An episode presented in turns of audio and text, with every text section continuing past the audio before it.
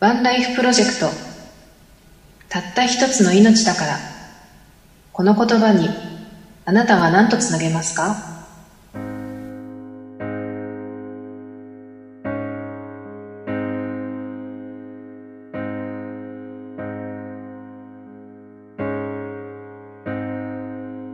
私は生きるの。生か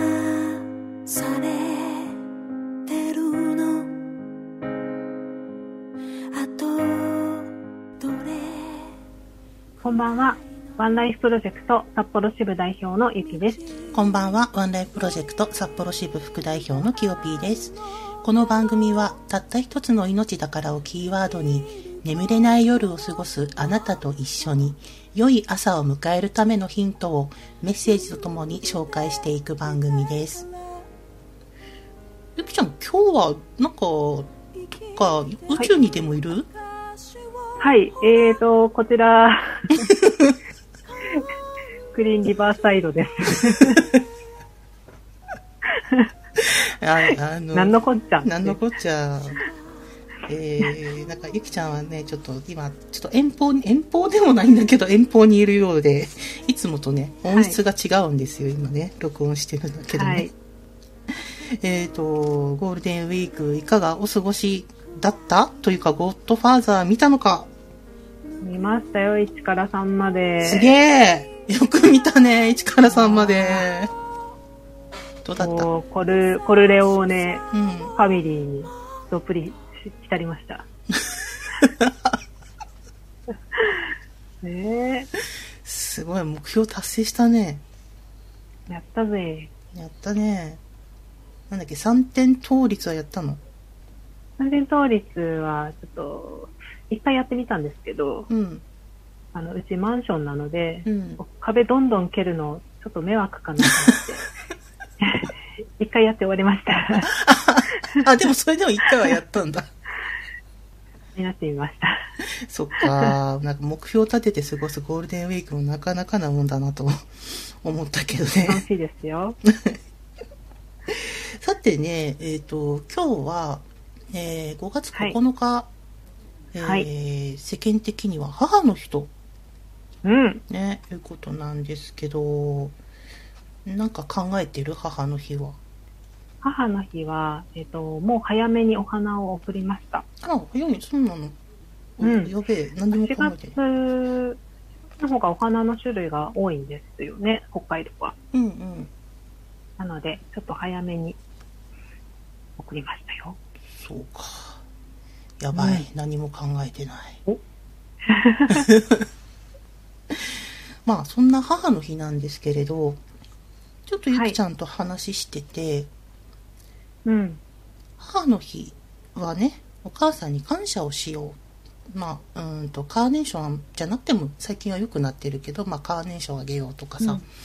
えーうん。まあ、そういうような日ではあるんだけれど、お母さんへの思いっていうのは、人それぞれで違うんじゃないかとうん。いう話がねね、ゆきちゃんと出てきましたので、ちょっと母の日とずれるかもしれないけど、なあでも母への思いということでね、選んでくれたメッセージなんだよね、今日はね。はい。まあ、母の日、いつもありがとうって伝える日だよねっていうのは、まあ、大前提なんですけど、うん、素直にありがとうって言えない人もいるだろうし、うん、逆に、お母さん嫌いな人もいるかもしれないし、うん、うん、何かわからないもやもやした気持ちを抱えている人もいると思うんですよね。うん、うん。うん。なので、そういった人、母の日がちょっと苦しいなって人にも、ちょっと聞いてほしいなっていうメッセージを今日はご紹介したいと思います。かりました。それではメッセージの紹介をお願いします。はい。今日紹介するメッセージは、たった一つの命だから第3巻に載っているメッセージを紹介します。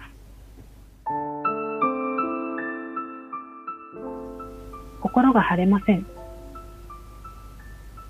何をやっても長続きしない。やりたいと思うことに出くわさない。美人でもなきゃ、スタイル抜群でもないんです。生きる意味がよくつかめなくって。熱くなれることもないし、なんだろう、生きていて楽しくないのです。音楽、いつもかけているけれど、流れているものが心を素通りしていく感じ。24時間テレビの中で、病気で幼い命が奪われていくドラマがありました。私のように、いい加減な生き方をしている人間は、本当に真剣に見なきゃいけませんよね。たくさん涙を流して、一生懸命生きなきゃって、その時思ったのに、私って本当にダメ人間。もうくよくよしています。たった一つなんだな。一つしかないから尊いんだな。命って。こう考えると、また何かに追われているようで、暗くなっちゃいます。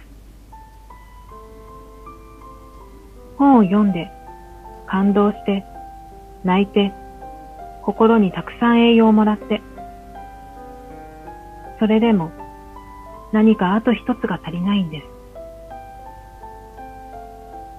好きな人もいないからかな。人の愛に実際触れたら変われるんでしょうか。生きていくって本当に大変。心が晴れたら私でも変われるどう生きていったらいいのかわからない。仕事も楽しくないし、人間関係なんか、どこ行っても最悪だし、今の私は、迷路のど真ん中にいる感じ。お母さん、生きることはどういうことなのか教えてほしい。お母さん、せめて私が成人するまで、そばにいてほしかった。お母さん、私の呼びかけに答えてほしい。生の声が聞きたい。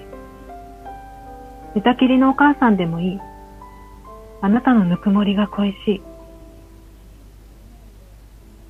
たった一つの命だからの言葉が一体何を意味するのかもっと考えてみます。心が晴れたら、そうしたら、またおお便りしますから。待っていてください。福岡県久留米市19歳愛さんからいただきました。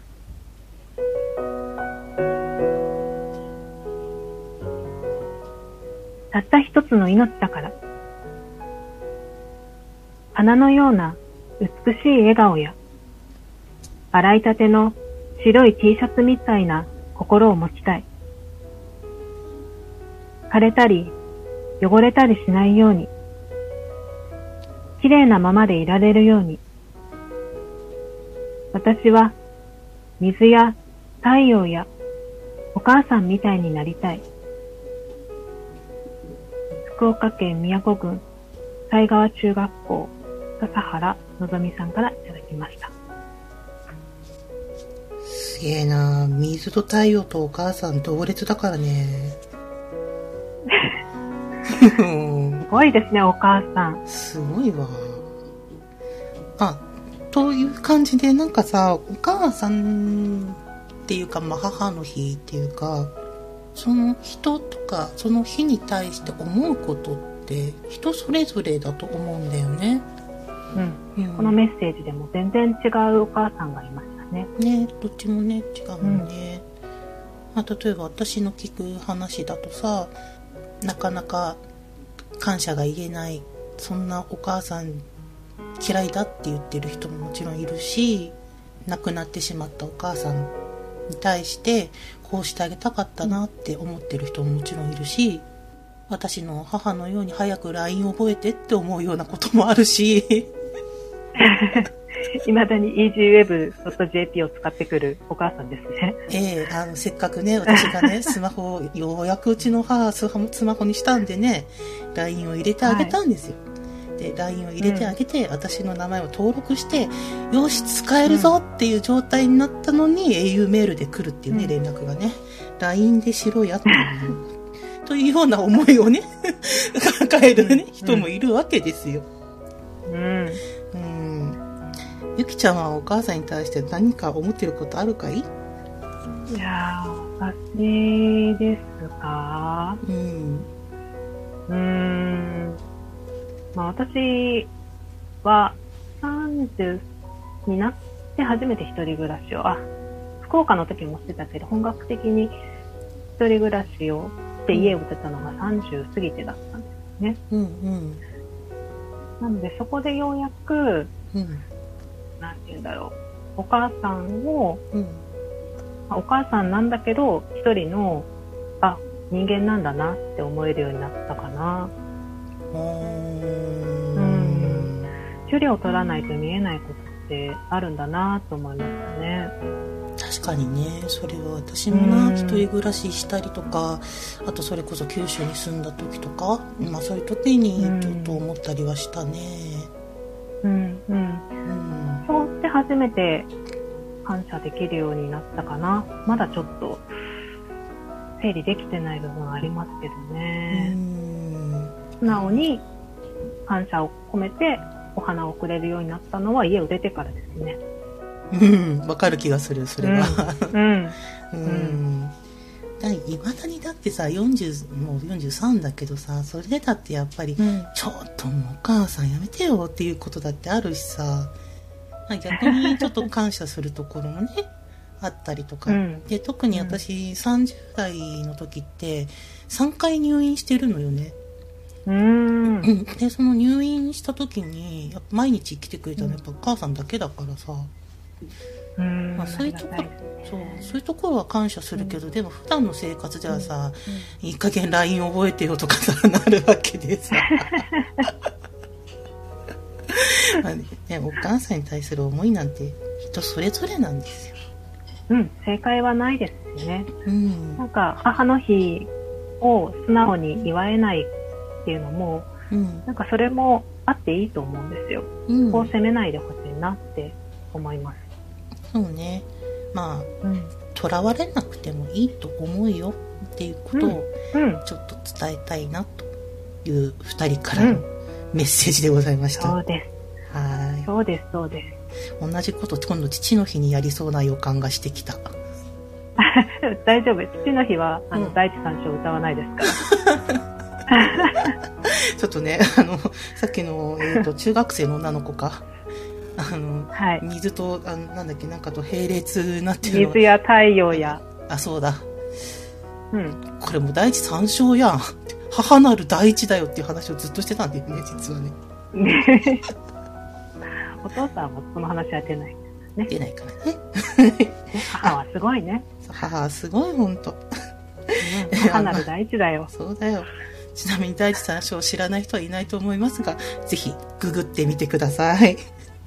はい。えーこの番組ではたった一つの命だからに続く言葉や思い浮かぶエピソードを募集しています。宛先は概要欄に記載しております。Twitter、Instagram、YouTube のコメント欄にお寄せください。あなたの心に温かいものが生まれますように。それでは皆さん、また来週お会いしましょう。ワンライフプロジェクト札幌支部代表のゆきと、ワンライフプロジェクト札幌支部副代表のキヨピーでした。それでは皆さん、おやすみおやなさい。すみなさい。私を見ててよ